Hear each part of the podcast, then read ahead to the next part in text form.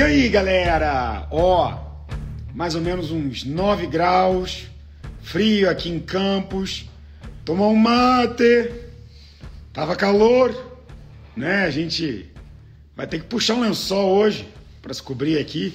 Frio brabo, mas o conteúdo, irmão, esse tá quente aqui hoje. Hoje teremos o Zuc brasileiro, o primeiro presidente da Associação Brasileira de Startups, Gustavo Caetano. Fala, meu querido! Oh. Pô, mas que honra, cara. Eu vi você falando a lista de pessoas que participou aí, o mais alto patamar, hein, amor? Parabéns, cara. Porra, cara, muito obrigado, irmão. Foi um trabalho muito legal e o que eu achei mais foda foi, tipo assim, eu chamar as pessoas e ter aquele ok, a galera falou, vambora, irmão, tamo junto. Então foi do caralho, cara. Você é querido, né, cara? E as histórias foram se conectando, cara. Essa foi a parte mais legal, Gusto. As histórias foram se soldando, sabe, em volta desse tema aí, bootstrap, irmão, que é tipo... eu falo sobre investimento anjo, tu sabe disso, e eu promovo, de certa forma, o jeito certo dessa startup procurar investimento anjo. Sim. E como eu estou fazendo um curso para investimento anjo, eu falei, cara, nada mais autêntico e real do que se eu ensinar esse cara a primeiro ver se ele está precisando de investimento anjo. Ou se ele consegue tocar sozinho, ou se ele consegue crescer sozinho, etc e tal. E aí, se você achar que o bootstrap já está fazendo você perder tempo demais com coisas que poderiam ter mais gente, mais tecnologia, etc, aí eu vou te ensinar a você captar o investimento anjo. Então, lancei a Bootstrap Week, irmão. Porra, tô muito feliz. Tá maneiro pra cacete. Aula atrás de aula. Pô, mas você é genial, cara. Você é muito querido, viu, amor? Eu tenho certeza que todo mundo aí tem um carinho muito grande por você. E por isso eu também não hesitei, né, em dar o ok aí, aceitar. Luiz Candre vai estar na área nos elogiando aí, dizendo que somos gigantes. Ele é um grande. Ele é um vencedor também, viu? Pô, irmão, e ó, muito obrigado por estar aqui comigo. Muito obrigado por pegar a tua cesta aí e dedicar esse tempo aqui pra mim. Honra. Brigadão. Como é que tá as coisas? Honra, cara. Conta aí.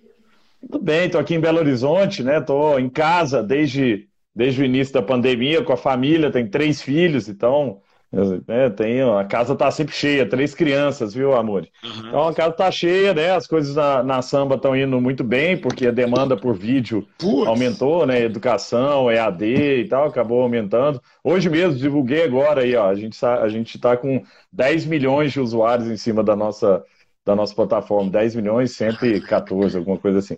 E cara, estou no conselho de outras empresas, né? Tenho ajudado grandes empresas também, você sabe lá, na Celoma e tal, você é um cara que sempre está lá com a turma também, eu estou no conselho lá do Asoleb, da Celoma e tal, estou na C&A agora, entrei no comitê de digital da C&A, estou ajudando a C&A também nesse processo de transformação digital. Então essa mistura, né, amor, da startup, da agilidade, com os grandes players também. Você é um cara que sempre fez muito bem isso. Eu acho que essa junção dos 2 mundos, ela é super vencedora. Gusti, você fundou a Samba, um negócio que continua crescendo. Agora na pandemia, você falando isso do vídeo, eu fiquei pensando, caralho, a quantidade de gente que deve ter ido criar seus próprios produtos digitais, etc, é gigantesca. Eu já fui empreendedor, eu me considero empreendedor, eu estou empreendendo, mas...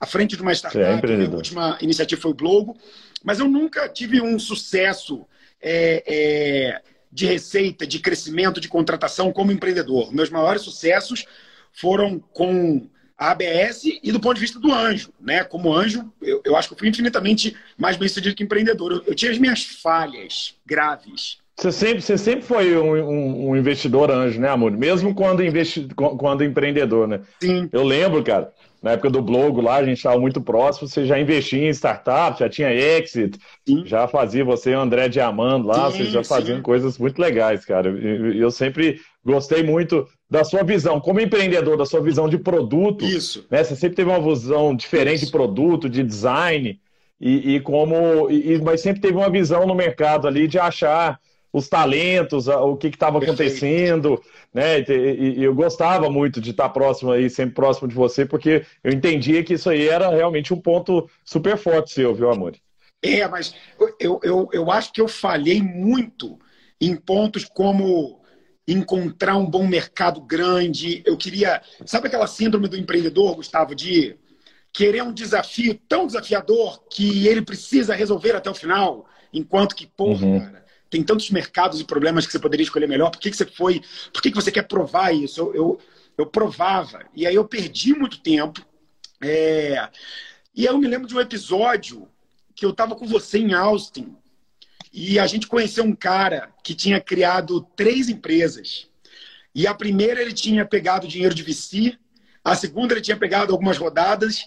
Ele tinha conseguido vender as 2. E ele falou, eu só aprendi agora na terceira que eu não vou captar com ninguém. Aí a gente, ué, como assim, irmão? Tu é 3-time exit maker. Como assim, irmão? Aí o cara falou, irmão, na primeira eu cresci, tive dinheiro, me sobrou isso. Na segunda eu perdi o controle por isso, aquilo. Na terceira, eu descobri o seguinte, se vier uma oportunidade de $8 milhões, eu decido se eu quero continuar ou se eu quero sair. E eu lembro que a gente voltou para casa, para aquele dia que eu fiz uma massa pra gente, lembra daquilo? Sim, total. E a gente ficou, porra, o cara tá certo, irmão. Quanto mais você puder andar nesse modo bootstrap, melhor, e decidir na hora certa procurar investimento. Como é que é a sua visão sobre isso depois de conhecer tantas startups, empreender durante tanto tempo? Como é que você entende essa gestão do investimento também? Porque ainda existe, principalmente quem está começando, uma visão de que, porra, eu preciso de investimento a qualquer custo. Muito bom, Amor, muito bom esse ponto. O primeiro ponto que você tocou, cara, que eu queria levantar, que eu acho que que isso aconteceu comigo também, tá? Um dia eu tive com Edson Bueno, Amor. Edson Bueno era o fundador da Amil, né? Ele faleceu jogando tênis, mas ele é um cara genial, um senhorzinho genial, que sempre quis ajudar os empreendedores. E um dia eu jantei com ele e ele falou assim, Gustavo, você é um tubarão. Mas é um tubarão nadando numa lagoa, cara. E tubarão nadando em lagoa morre afogado. E o que ele estava querendo dizer? Exatamente isso que você falou, seu mercado é pequeno. Eu não estou no mercado, o mercado de plataforma de vídeo não é billion-dollar company, não tem, Amuri. Meu maior player lá nos Estados Unidos, meu maior competidor, que é a Bright, que fez IPO, não vale $1 bilhão. Então, quer dizer, eu não estou no mercado gigantesco. Né? Não estou, e lá atrás ele já tinha... direcionado. Desde então, assim, a gente tem tentado buscar entrar em mercados maiores. Realmente, o nosso mercado na Samba ainda é um mercado muito nichado. A gente focou em educação, né, que é um nicho legal para o Brasil. O Brasil é um país grande, a educação à distância cresce muito e tal. Mas eu não acho que a Samba vai virar uma empresa, né, de bilhão. Porque a gente não está no mercado desse porte. Porque por mais que, às vezes, o cara olha, o mercado de educação é um mercado de $200 bilhões. Mas na hora que você começa a funilar, o que sobra para você não é isso, né? E o mercado de plataforma divide para empresas de educação. Então, esse foi um grande aprendizado. Agora, nós lançamos recentemente, entendendo um pouco de sempre buscar um mercado maior, a gente olhou para o mercado de transformação digital. Eu estou dentro das empresas ajudando nisso, eu dou palestra sobre isso, eu tenho abertura com o CEO sobre isso. E aí, cara, eu montei agora no começo do ano uma empresa chamada Samba Digital, debaixo da Samba, para fazer software para empresa, para ajudar na parte consultiva de empresa e tal. Cara, estou contratando 115 pessoas. Celoma. Tá? Então, assim, pô, tem 4 meses o negócio, já está um ritmo acelerado. É um mercado maior, sim. Mas é o que você falou, tipo assim, a primeira... Eu não acertei a mão também no grande mercado. Falei, putz, a Ação pegou um mercado que é gigante. Não é. Né? Então, mas agora eu acho que a gente pode entrar no mercado maior. Porque um grande ponto que você tocou, eu acho que todo empreendedor tem que ficar de olho, é sempre isso, cara. Será que eu estou num mercado que, se tudo der certo, eu posso ficar grande? Ou se tudo der certo, eu não vou ficar grande? É, né?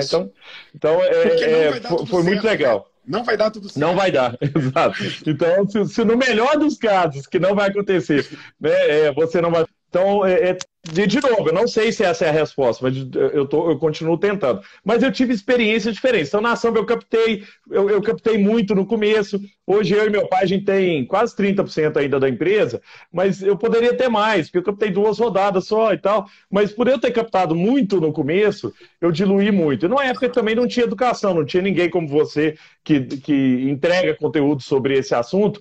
Eu lembro que o Almir e o meu pai escreveram num guardanapo, Amor, enquanto era a participação deles, e passaram para mim assim, eu olhei aquilo, tá, tipo assim, R$100 mil, portanto. Eu, uai, bom, uai, beleza, fechou. Nem pensei, cara. Ninguém sabia o que era valuation, era 2004, você estava na faculdade aí e tal. Então, assim, não existia conhecimento. Hoje tem.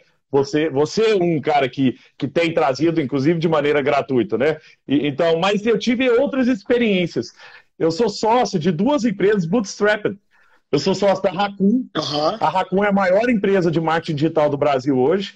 Raccoon tem quase 600 funcionários, atende toda a conta da Natura, da C&A, do monte de cara de e-commerce grande e tal. 600 funcionários, nunca levantou R$1 de investimento. Uau. E eu sou sócio da Dito, do Andrezinho, né, que é a Dito CRM também, é uma empresa que tá grande, cara, tá com a RR gigante e nunca captou dinheiro. Agora tá pensando se vale a pena captar ou não. Mas o que eu aprendi... nesse tempo, assim, eu acho que é necessário captar. Se me perguntasse, no próximo negócio você não captaria? Eu falei, não, eu captaria dinheiro. Mas eu olharia bem o timing de captar dinheiro, que é o que você falou. Porque, às vezes, quando você não sabe direito o que fazer, dinheiro na sua mão você só vai gastar e não vai chegar a lugar nenhum. E o que eu já vi, inclusive na samba, depois a gente teve que mudar essa cultura da samba, porque entrou um sócio novo que é o Zé Augusto Kincariol, com o family office dele, e o Zé Augusto é o cara que vendeu a Skin. Perfeito. Vendeu a Skin por 6 bi, amor. Ele é sócio da samba lá. Aí beleza, ele entrou na samba, e aí ele falou assim, não, tem esse negócio de queimar a caixa. Até então a gente nunca tinha pensado em dar lucro. Porque ninguém conversava disso. Você lembra nas rodas lá dos nossos amigos? Ninguém pensava. Todo mundo falava em growth, mas ninguém falava em EBITDA, em profit. Né? E aí, na hora que ele entrou, a gente teve que mudar essa cultura. Foi muito dolorido para a gente mudar para a cultura de entregar resultado, de gerar lucro, de pensar em EBITDA e tal. Já a empresa bootstrapped, ela já tem isso quase que nativo. Exato.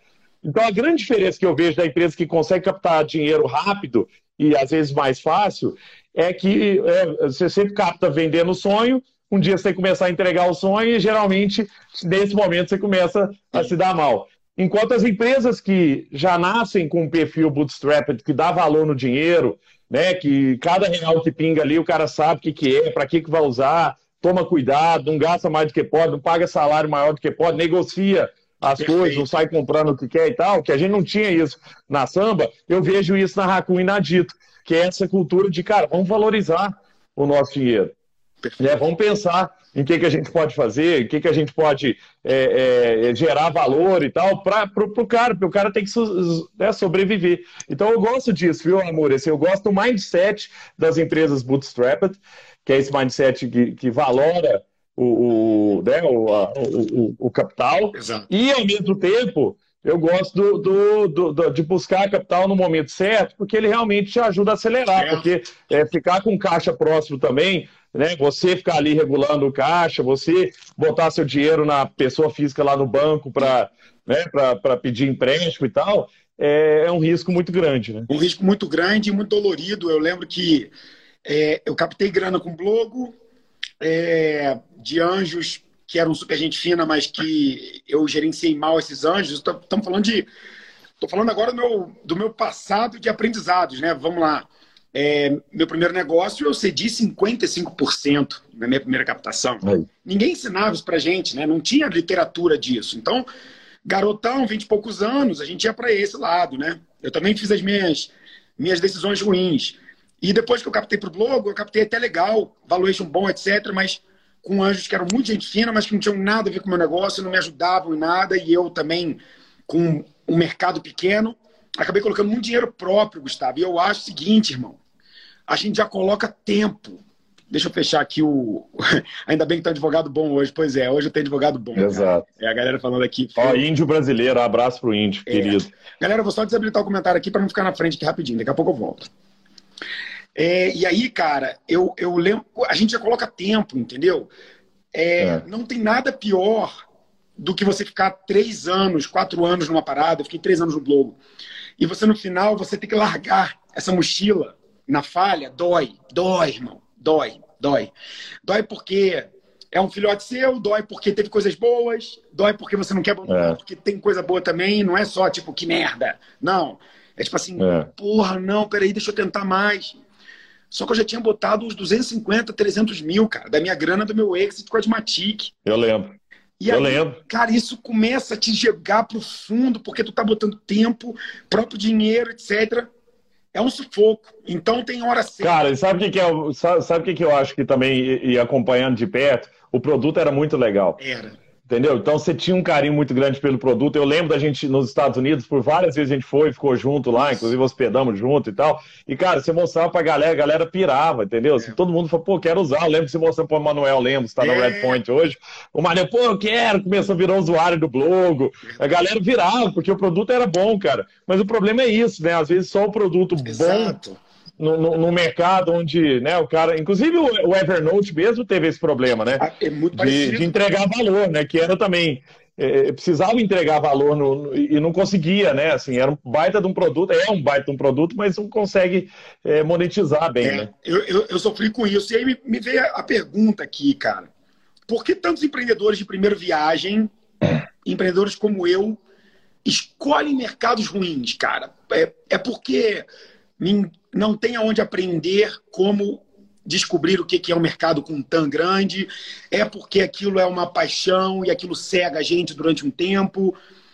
Hoje eu não faria isso de novo.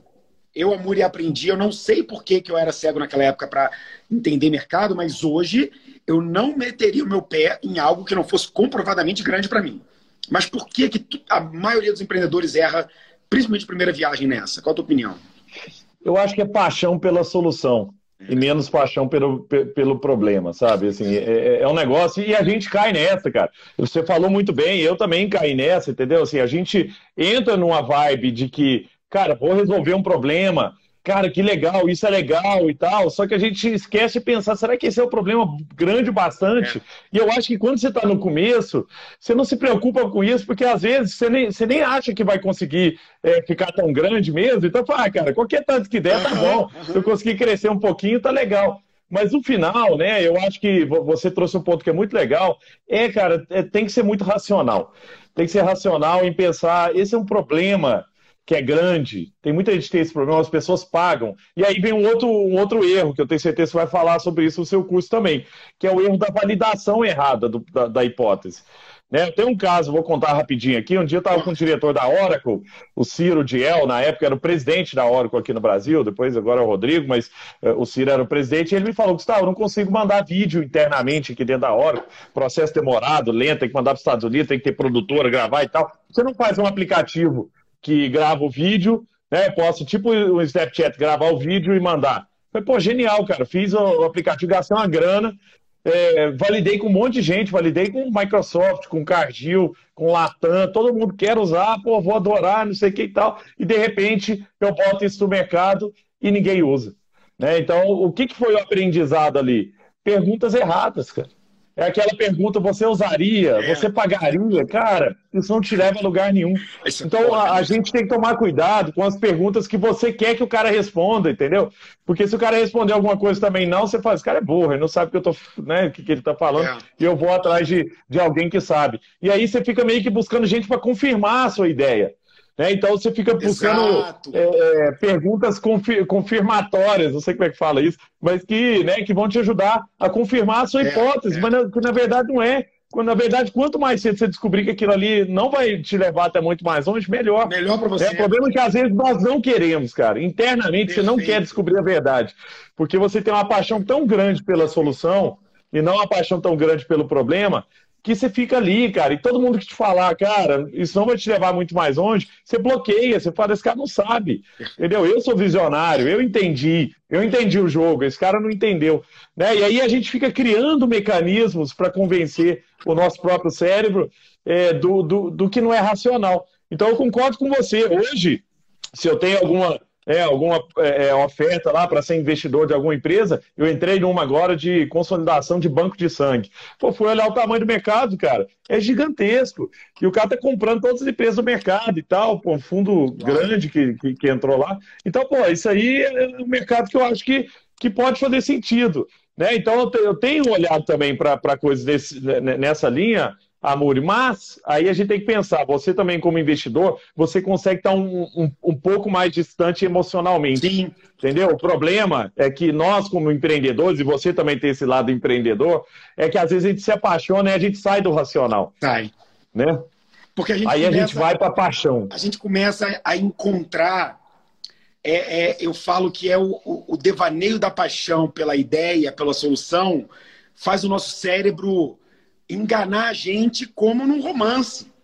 Então, a gente para de olhar as verdades, a gente só olha as coisas que trazem emoção e tudo a gente vai dar um jeito, né? Só que a gente não entende o seguinte, você pode até dar um jeito até o fim, você pode ir virando, você pode começar no mercado, depois achar outro, etc. Aí você vai chegar para mim e falar, mas o Max da Maximilha começou assim, e depois ele foi achando, a RD começou como um blog, não sei o que, e olha só. Então eu vou começar desse jeito sim. Só que, meu camarada, se você quer pegar maçãs de uma árvore, escolha uma árvore que esteja com muitas maçãs. Escolha as maçãs que você consegue pegar primeiro. Porque se você tiver que, desde o primeiro dia, subir na árvore para pegar a maçã que está lá em cima, vai dar mais trabalho, ponto. Então, um bom mercado não é só o limite do que você vai conseguir faturar. Um bom mercado é aquele mercado em que as vendas no primeiro dia do bootstrap vão ser mais fáceis. Porque tem muito mais gente querendo. Então, se no bootstrap o difícil é você começar a crescer e gerar receita logo no início, por que escolher um mercado tão apertado que para começar o bootstrap já vai ser um parto? Então, para mim, isso caiu assim, depois do Blogo, como uma ficha, sacou? Eu não meto mais a minha mão no que eu não enxergo, que vale a pena eu dedicar 3, 4, 5 anos da minha vida e tem que ser uma venda que eu consigo olhar e falar, é aquele cara e tem muitos desses caras para vender. Ponto. Genial. Não, e aí, amor, mas aí vem um ponto, assim, você já foi para um outro lado e até você deve investir hoje em várias startups B2C, que aí eu acho que é uma outra pegada mesmo, uma outra dinâmica que eu te falo, eu assumo que eu não conheço, eu não tenho nada B2C, eu não sou sócio de nenhuma empresa B2C, eu acho que é uma outra dinâmica mesmo. Agora, o B2B, ele tem algumas vantagens de te possibilitar testar o mercado, quase que vendendo um PowerPoint, quase falando, cara, vou te fazer isso aqui, me paga, né, e eu faço e depois vou replicar para outras pessoas, exato, né? Então, a gente começou assim na Samba, a gente, né, na Dito, foi muito disso também, os próprios clientes vão bancando aquele perfeito crescimento e aí você vai validando se tem dinheiro ali e tal. Agora, uma outra coisa que eu gosto muito de pensar, eu tenho falado muito, amor, você sabe que eu sou lá de Araguari, né, que é Herigueri em inglês, e lá em Herigueri, eu falo assim, cara, tinha iFood em Araguari desde que eu era criança. Tava como assim? Não, tinha. Eu ligava pro Zé Pelim Pizzaria, né? Pô, queria pizza portuguesa, entrega aqui na casa do seu João Caetano, e feita a exposição agropecuária e tal. E o povo ia lá e entregava. Né? O que o iFood fez? Ele pegou esse mesmo processo que sempre existiu e cortou. Né? Então, por isso que eu gosto muito da lógica de simplificar, hoje o seu vídeo falou isso. Né? Os meus livros, Pense Simples e Faça Simples. Por quê? Porque no final, cara, a gente não tem que inventar muito. Você não tem que criar coisa que não existe. Perfeito. Isso é invenção. Isso aí é muito difícil isso acontecer. Perfeito. O que é mais fácil acontecer é o cara falar, cara, vou pegar um supermercado e vou fazer isso aqui melhor. Exato. Eu vou cortar onde tem atrito. Eu sei que aqui é dor. Por exemplo, né, aqui tem uma feira aqui perto de casa e na pandemia a gente não estava saindo e tal.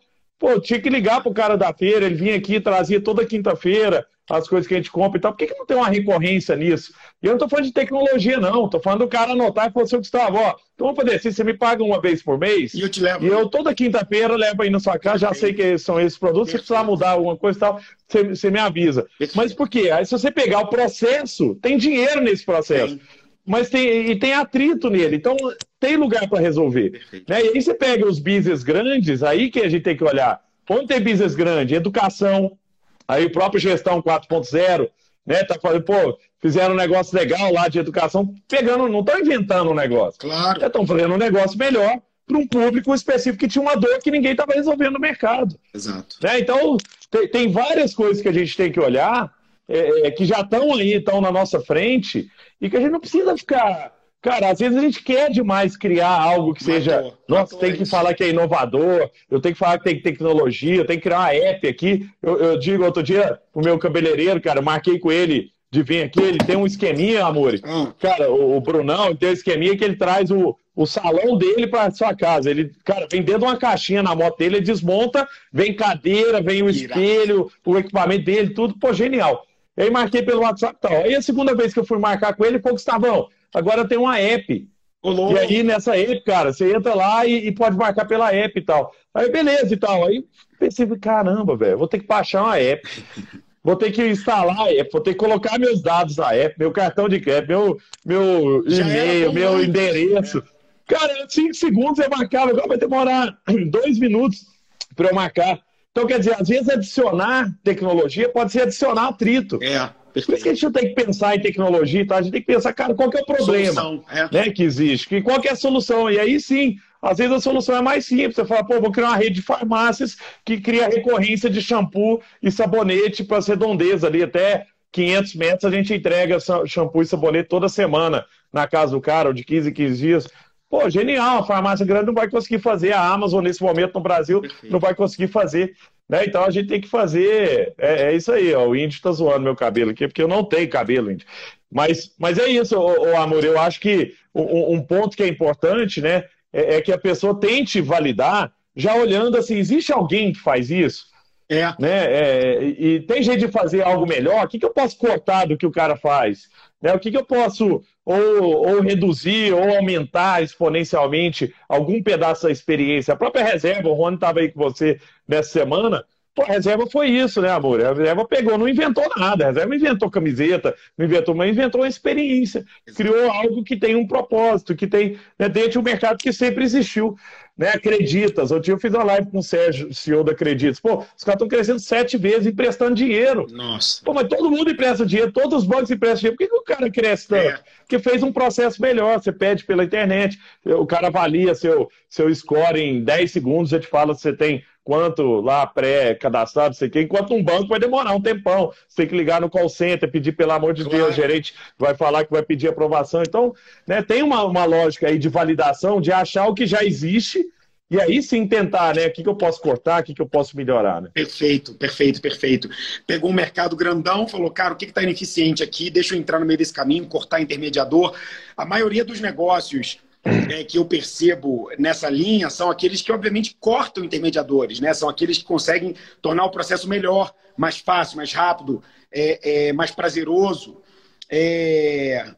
Perfeito. E mais, viu, amor? Assim, você tem que pensar assim, que o meu problema resolve? Eu estou poupando tempo, né? Então, por quê? Porque hoje tempo tem valor. Então, quando você fala um negócio de entrega na sua casa, de coisa que é recorrente, que o cara tem que ir no supermercado comprar, será que se eu fizer recorrente, eu poupo tempo, eu dou comodidade, eu reduzo o esforço do cara?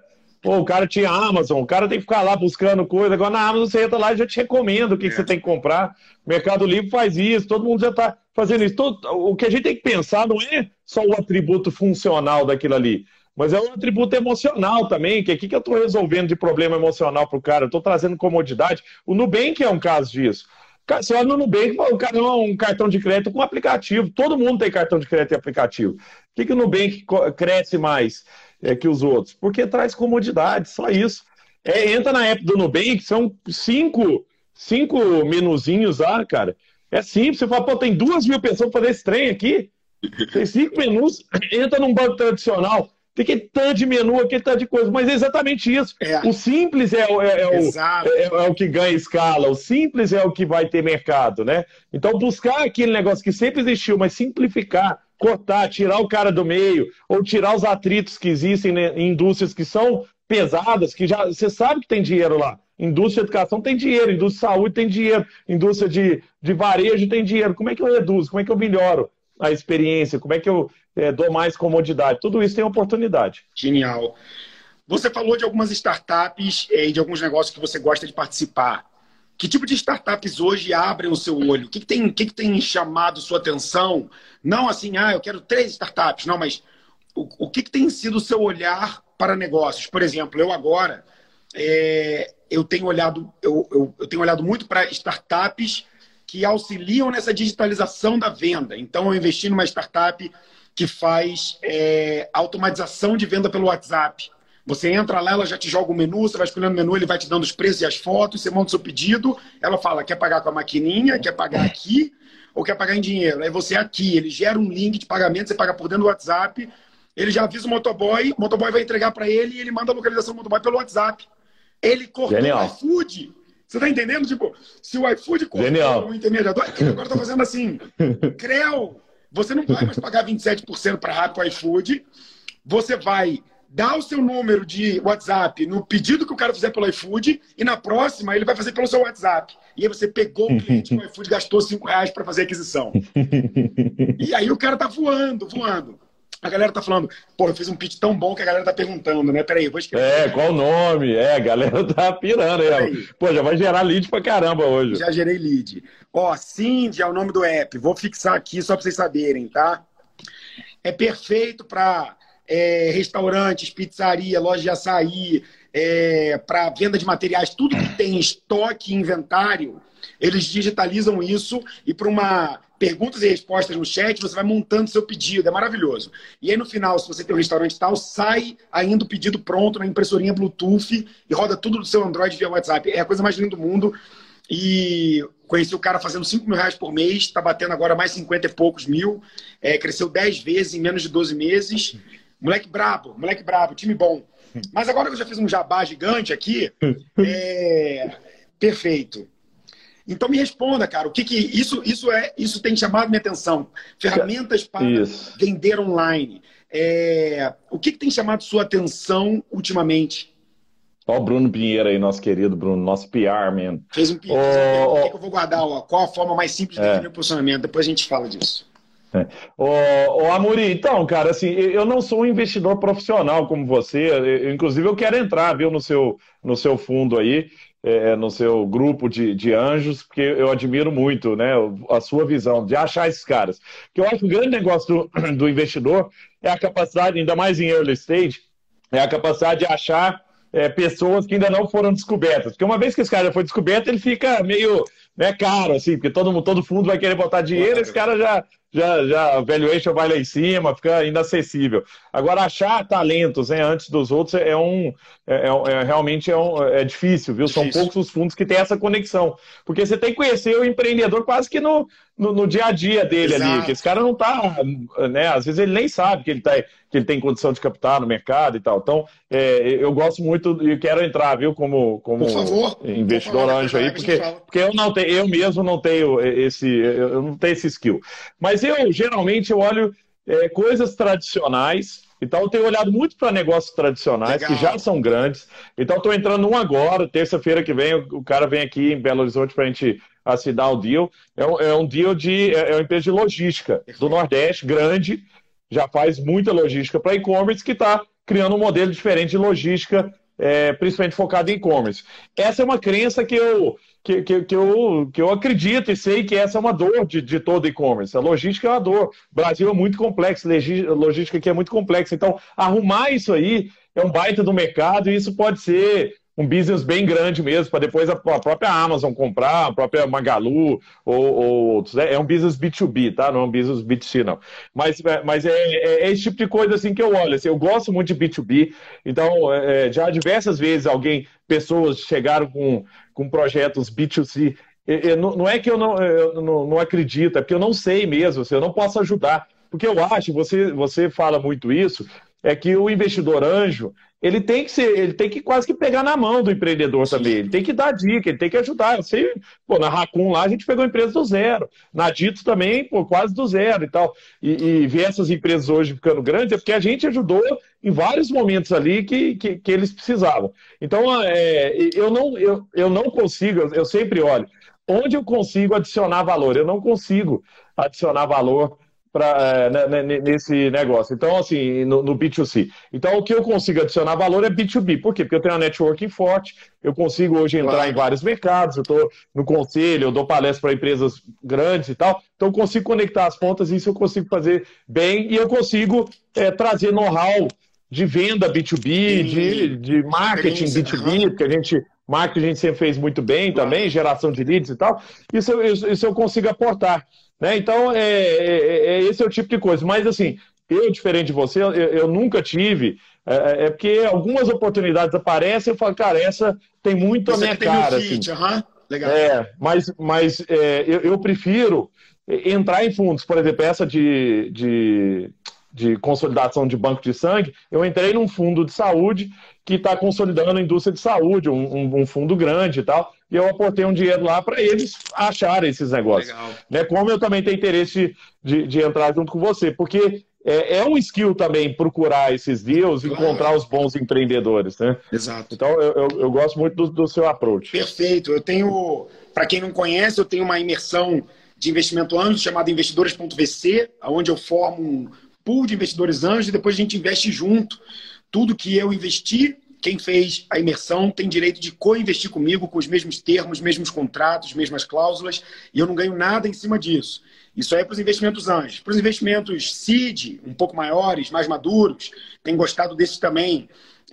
Tenho diversificado, porque startup é super arriscado, né? E a gente acaba botando dinheiro em ações, em startups, e quando a gente vê, a gente está hiper alavancado. Eu tenho colocado também em algumas startups que já estão profitable, que já tem um mercado consolidado, captando rodadas de 6, 8 milhões. Aí eu criei um fundo junto com o pessoal da Bossa. É o Fundo Investidores VC. Esse é um fundo aí de 5 milhões que vai investir em 20 startups. E aí o investidor, fantástico, com esse perfil que você falou, ele entende a tese do fundo e falou, opa, startups que já passaram por anjo, startups que estão crescendo acima de tanto. Ah, legal, aporte é de 500 por startup, legal, quero botar o meu dinheiro nessas 6 startups ou 20 startups que vão ser investidas pelo fundo. E aí a gente ganha no portfólio. O portfólio é escolha, obviamente, minha e das pessoas que participam. E eu acho que faz muito sentido, porque, por exemplo, BX Blue, aquela de crédito consignado lá dos meninos lá do Vale de Brasília, Gustavo Gorenstein, Roberto Braga, estão fazendo uma super gênios agora. São Icon Pinator, são gênios. Pô, eu quero, junto com o meu fundo, pegar um chequezinho de 1 milhão lá para o pessoal. Então, a gente vai ter esses second rounds aí saudáveis, mas só startups que já estão fazendo aí mais de 150K de MRR, no mínimo. Essa tese do fundo é muito legal para diversificar o seu capital. Gosto disso também, tenho começado a fazer. Você já... Ô, amor, mas só um ponto. Isso galera, para quem está assistindo, primordial. Viu? Assim, eu estou há muitos anos empreendendo. Eu não tenho skill para investir direto em startup. Uma ou outra, assim, eu tenho 2 hoje que eu investi, que a Raccoon deve ter 5 anos, a Dito tem uns 8 anos. Mas então eu não tenho nada que, né, pô, esse cara fica caçando e tal, porque precisa ter algum faro. E o Amuri tem. Porque você precisa farejar o empreendedor. Porque nesse estágio, principalmente no mais early stage ainda, é muito empreendedor. É o que você falou desse cara aí, né, da Cindy. Pô, não é ainda um business você falar, pô, tá consolidado, esse cara... Pô, ainda falar assim, cara, esse cara vai enfrentar desafios, ele vai enfrentar problemas, mas eu acredito no cara, o cara é bom. Isso. Como você falou aí do Guga, dos caras, né, do Roberto e tal, que estão... Né, pô, são baita empreendedores, só que achar esses caras é muito difícil. Não acho que, né, quem tem dinheiro... vai encontrar os melhores. Possivelmente não. Possivelmente, se um cara vai pedir investimento para quem tem dinheiro, pode ser que esse cara também não seja tão bom, porque ele não está conseguindo em outros lugares. Então, eu recomendo muito, viu? Sempre buscar um gestor de portfólio, né, que é a figura do Amor, que conhece tudo no ecossistema, para trazer esse know-how, esse conhecimento para o jogo, cara. Senão, é um jogo muito difícil de jogar, é muito arriscado mesmo, viu? Sim. Né? E eu entraria tanto no perfil antes, Amor, que você faz quase que um clube ali para investir, mas isso aí já é uma segurança, porque você não está dando uma direção. Pô, galera, é isso aqui, o deal é esse, pô, negociamos. Se você negociou isso para você... E todo mundo vai ter a mesma coisa, cara, excelente, entendeu? Estamos no jogo, né? Exato, e todos os dias eu coloco meu dinheiro, ou seja, não é eu escolhendo uma startup falando, é assim, olha, eu tô botando 50 prata, e se você quiser entrar junto comigo nessa, eu tô colocando por causa disso, disso, disso, vamos. E a galera analisa, fantástico. E aí dos 100 anjos, sempre tem ali os seus 15, 20 que entram, o nosso cheque médio está em torno de 500, 600 mil por rodada, fizemos 7 investimentos até agora, 4 milhões nos últimos 12 meses, e já fizemos o nosso primeiro exit com a Singu. Olha aí, cara, que track record. Cara. Genial, genial. Cara, do caralho, você é um cara que roda muito os países, as empresas, é um cara que as grandes empresas te chamam para falar de inovação. Em qual país você sente essa inovação mais visceral, mais presente, talvez essa até maturidade do que é inovação para um país? Por exemplo, eu fiquei louco com Israel, louco. Minha cabeça fez assim. Aonde você tem enxergado esses polos de inovação que você fala, cara, esses caras estão voando? Então, eu acho que tem três lugares, né, assim, para olhar, né? E sempre que eu vou olhar alguma coisa aqui, eu olho lá fora também como é que, né, se tem alguma similaridade com o que acontece lá fora. Estados Unidos, claro, a gente não pode negar que ali no Vale do Silício tem muita coisa acontecendo, mas outros lugares também. Seattle, na minha indústria, Seattle tem muita inovação, Boston tem muita inovação, Nova York tem, no Texas tem muito também. Então, gosto muito dos Estados Unidos, mas, né, aí eu adicionaria, né, Israel... muita coisa pesada, assim, aquela inovação hardcore, né? De algoritmo, de umas coisas meio hardware, assim, que você fala, cara, como é que o cara criou esse hardware aqui que faz esse tanto de coisa com inteligência artificial e tal? E então Israel tem muito essa pegada, e China, né? Porque China também tem uma pegada de cortar, né? E de pular a sequência. Por exemplo, a China pulou o cartão de crédito, né? A China foi do dinheiro pro aplicativo, coisa que a gente ainda tá aqui, cartão de crédito, você fala, ah, mas cartão de crédito todo mundo tem. Não, cara, 40% e tantos da população não tem cartão, não tem conta do banco, né, não é um negócio ainda que todo mundo tem. Aí você vai para lá, cara, o WeChat lá, o Alipay, não sei o que, você paga tudo com aquilo, você faz tudo, você pede, né, esse super app. A China meio que gosta de monopólio também, tem poucas empresas meio que toma conta de tudo, né? Eles acham bom, assim, tudo tem que ser... Tem duas empresas que tomam conta de pagamento lá e tal. Mas eu acho que são boas escolas, né, para a gente olhar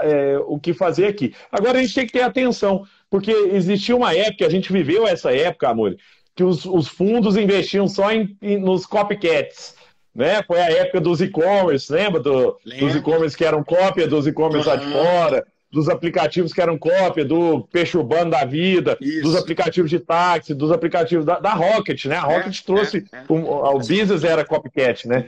E o que aconteceu? No final, foi vendo que, assim, você precisa ter adaptações locais para soluções. Então, não dá para você pegar exatamente o Open Table lá dos Estados Unidos e trazer para cá e replicar. Ah, mas lá $1 bilhão compra. Eu tenho uma empresa lá que chama Carta, né, que é para você ver seus options de estoque e tal. Ah, inclusive, eu sou sócio da Tribe, viu, que usa a Carta também. Mas o que é interessante isso aí? Não tem problema trazer, como tem uma empresa similar à Carta aqui no Brasil e tal, mas você vai ter que identificar, cara, tem tanta empresa assim que dá stock options para os funcionários, ou uma meia dúzia, ou trazer o Brex para o Brasil. Perfeito. Né? Pô, $1 bilhão, mais de $1 bilhão compra lá fora, mas tem espaço nisso para cá? Pode ser que sim, eu não estou falando que não tenha, mas eu estou dizendo que a gente tem que sempre olhar para as inovações que estão acontecendo fora com cuidado de pensar, será que esse é o timing certo? Né? Será que esse é o timing do Brasil, de todo mundo vai usar app para pagar tudo? Não sei, porque o Brasil é um país muito diferente, né? A gente costuma viver em bolhas. E tinha um professor lá em Stanford que me deu aula lá, amor, ele falava assim, cuidado, porque a gente vive numa echo chamber. Echo chamber é uma câmera de eco. O que isso quer dizer? A gente só escuta o que a gente fala de maneira ampliada. Então, quer dizer, por causa de rede social e tudo mais, o Google vai vendo o que você busca, ele só te mostra aquilo que você quer. O Facebook só te mostra o que você quer, o Instagram só te mostra tudo que você quer. Então, você vive numa bolha que você acha que todo mundo tem celular top, todo mundo tem internet fibra ótica, todo mundo paga com um aplicativo e tal. E na hora que você vai ver, cara, essa não é a realidade da massa, da escala. Isso pode ser uma fatia inicial, aqueles early adopters, né? Mas depois você ir para os late majorities, né? Que é a maioria das pessoas, você precisa ter escala para as coisas, e aí você precisa entender em que momento a tecnologia está, em que momento a sociedade está na adoção de tecnologias. E pode ser que você fale, não, eu sei que eu vou entrar agora, porque daqui 5 anos o mercado vai estar de outro jeito, ótimo. Né, com realidade virtual, realidade aumentada. Eu lembro da gente ir lá em Austin ver o tanto de coisa de realidade virtual e aumentada, entendeu? E isso nunca colou, por causa do timing. Ninguém em casa, você chega na casa da pessoa, o cara tá lá, assim, com óculos de realidade virtual, navegando numa loja, né, na Quinta Avenida. Cara, ninguém faz isso, entendeu? Por mais que seja possível, ainda não é o timing, é pesado, aquele negócio é ruim. Você fica 10 minutos com aquilo ali na cabeça e te dá tonteira. Então, é importante também entender, né, essa lógica da inovação com o timing, né, de mercado. Porque a gente conheceu vários negócios que eram super inovadores, mas não estavam no timing correto. O cara não conseguiu rampar, né, não conseguiu atravessar o abismo. E dessas empresas que você conhece, né, e você está sempre... sendo uma referência para inovação para essa galera, o que tem dado certo, na sua opinião, para essas grandes empresas? Porque o desafio ele é meio gigante, né? Tipo, todas têm muita grana, algumas têm uma dificuldade tremenda em implementar seus programas de inovação, começam com uma aproximação, com conteúdo, os discursos são muito parecidos, open innovation, precisamos trazer isso para a gestão, entender, não sei o quê. E aí eu lembro aquela tua piada de que, porra, a inovação dentro dessa empresa, cara, é o glóbulo branco lutando contra a inovação, entendeu? Tipo, você traz o negócio e a empresa é como se aqueles executivos ali matassem aquilo, mesmo querendo continuar inovando. O que tem parecido como um bom caminho? São vários caminhos. É a parte de venture da empresa fazendo investimentos, é uma pequena incubadora fazendo... É um intraempreendedor. O que tem sido um mecanismo que você tem percebido que tem sido um caminho para essas grandes empresas? Até porque tem melhorado. Se a gente for pensar, cada vez mais grandes empresas estão trazendo startups para perto, cada vez mais elas estão se reinventando. Tem alguns cases geniais, muito pré-pandemia, de empresas que entenderam o jogo. A Domino's Pizza, o que ela fez nos últimos 10 anos de digitalização, você comprando pizza via Twitter, até Instagram, não sei o quê. Os caras crescendo receita num mundo onde está todo mundo indo para os shared platforms, dark kitchens e a Pizza Hut brava. Aí você fala, que porra é essa? O que você tem curtido aí desses caminhos das empresas? Não, muito bom. Outro dia eu estava com o presidente de um banco grande, um dos 3 maiores do Brasil. Foi almoçar em São Paulo com um cara, antes da pandemia, e ele falou assim, ó, Gustavo, a gente é um tubarão, cara. E imagino que a gente é um tubarão, um banco grandão, desses que geram bilhões de caixa aí todo trimestre e tal, mas tem um monte de sardinha comendo a gente, né? Então todos os serviços de banco, cartão de crédito, tem um monte de sardinha ali comendo. Seguro, tem um monte de sardinha, cada coisa, empréstimo e tal. Então, quer dizer, esses caras estão sofrendo muito, o grande está sofrendo, mas o grande tem marca, tem reputação, tem caixa, tem mercado, tem gente. Esse cara tem quase tudo. Ele não tem, geralmente, agilidade, né? Porque ele tem quase que uma regra interna, e tem regras internas, compliance e tal, para que nada saia errado. E o negócio das startups que a gente vê, amor, é que às vezes a gente tem que testar o desconhecido. Só que o desconhecido dentro da empresa grande é muito difícil de ser testado, né? Então é por isso que elas começaram a criar esses ambientes para inovação. Porque às vezes dentro da empresa, por exemplo, um dia eu terminei uma palestra com o ex-presidente do Walmart aqui no Brasil. Eu dei uma palestra junto com ele, assinei o livro, enquanto eu falei, depois ele falou. Aí eu falei, na hora que ele desceu, eu vou entregar o livro. Assinei o livro, na hora que eu fui entregar para ele, ele levantou a mão. Eu falei assim, não me entrega, na frente de todo mundo. Eu falei, não, senhor, isso é meu livro, esse trem vale 20 contos, é baratinho para pegar. O cara, não posso, por compliance, eu não posso pegar. Eu não posso pegar esse livro. Eu falei, mas como assim, senhor? Não posso, por compliance, não me entrega, por favor, tira isso e tal. E aí eu peguei de volta, fiquei sem graça, velho. Não, fiquei sem graçaço, velho, porque foi de fazer na frente de todo mundo e tal. E aí, mas imagina, aí eu fico imaginando o seguinte, o cara tá seguindo a regra. Cara, ele tá seguindo a regra do negócio. Eu falei, é 20 conto, velho. Mas aí o que ele... Aí que ele falou? Ele falou assim, cara, não posso ser que... Ele tá seguindo a regra de compliance. Agora imagina, quem vai tentar alguma coisa diferente se o CEO não pode pegar um livro, amor? Que tipo de inovação vai acontecer nessa empresa se o cara falar assim, se meu senhor não pega um livro, o que eu vou fazer diferente? Né, Paulo? Vou fazer só o que estão mandando. E aí o que a gente tem que pensar do lado da empresa, então, é como que você cria algum ambiente onde possibilita o teste, a inovação. Então, o que é a crença que eu tenho? Que é possível. Mas o que eu geralmente acho que é o pior caminho? A empresa, a grande, incubar startups.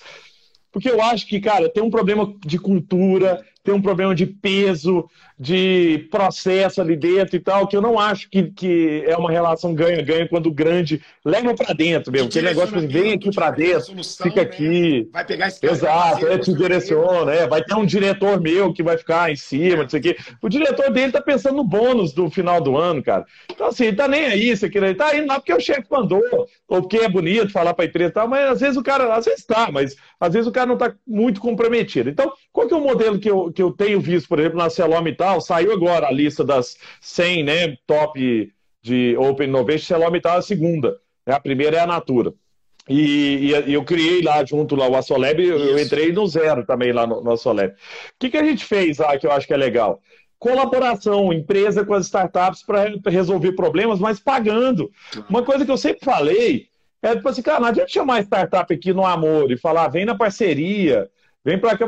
O cara precisa de dinheiro, velho, para sustentar, ele precisa pagar desenvolvedor, ele precisa, porque a empresa grande quer se relacionar, mas não, eu vou dar só mentoria, não vou dar dinheiro. Não, você...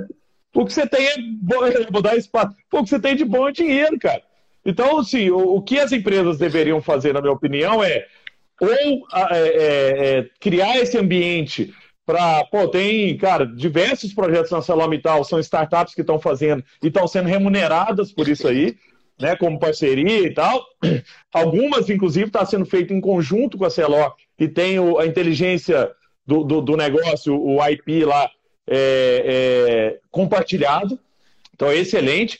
E em um determinado momento pode ser que, né, a Celoma vai resolver comprar a startup, que aí eu acho que é um segundo movimento que geralmente é muito interessante quando você tem uma cultura preparada para isso, que é o M&A, que o Magazine Luiza está fazendo a rodo. Mandando. Por quê? Porque o cara está lá, o cara está alavancado lá com a ação valendo não sei quantos bi, não sei o que e tal. Cara, Stone. O cara compra uma startup aqui de 20 milhões, a Stone, o cara às vezes compra uma startup pequena, 20, 25 milhões, que faz nada, nem vai aparecer no balanço dele, a ação do cara vai lá em cima. Ou ele traz cultura, ou ele traz skills, porque a empresa grande, muitas vezes o cara tenta fazer tudo dentro de casa. Ele fala assim, não, eu dou conta, nós temos dinheiro, nós temos gente aqui e tal, só que não dá. Porque esse projeto ali é o projeto número 260, ele não é prioridade para ninguém. Agora, quando você adquire aquilo ali, né, e tem que ter um ambiente para adquirir, ou deixar ela independente, ou trazer, mas dentro de uma estrutura que suporte, aí sim, eu acho que você consegue trazer conhecimento para dentro de casa, e trazer agilidade, trazer velocidade, eu acho que isso faz todo sentido. Tá? Mas o que eu gosto é isso, eu não gosto muito dessa lógica de incubar, e de empresa grande investir também em startup, eu tomaria muito cuidado para ver se o cara tem essa cultura de investir em startup, porque senão também acaba matando, porque aí o cara vai querer um monte de relatório, que ele precisa mandar relatório para o Banco Central, exclusividade, uns deals que a gente já viu, que não faz sentido para o empreendedor, e aí deixa o empreendedor lá todo... enrolado, coitado, né, para trabalhar. Depois o empreendedor vira um executivo da startup. Que tá ok, né? Se isso for combinado, não tem problema. Mas, inclusive, o acquire é isso, né? Pô, tem quantas empresas aí que compram, né? A própria iFood comprou a Requima aqui dos nossos amigos aqui de Belo Horizonte por causa dos talentos que tinha ali de inteligência artificial. Esses caras hoje são executivos da área de inteligência artificial do iFood. Exato. Jogou fora todos os projetos da Requima, falou, não, filho, não quero nada disso, não.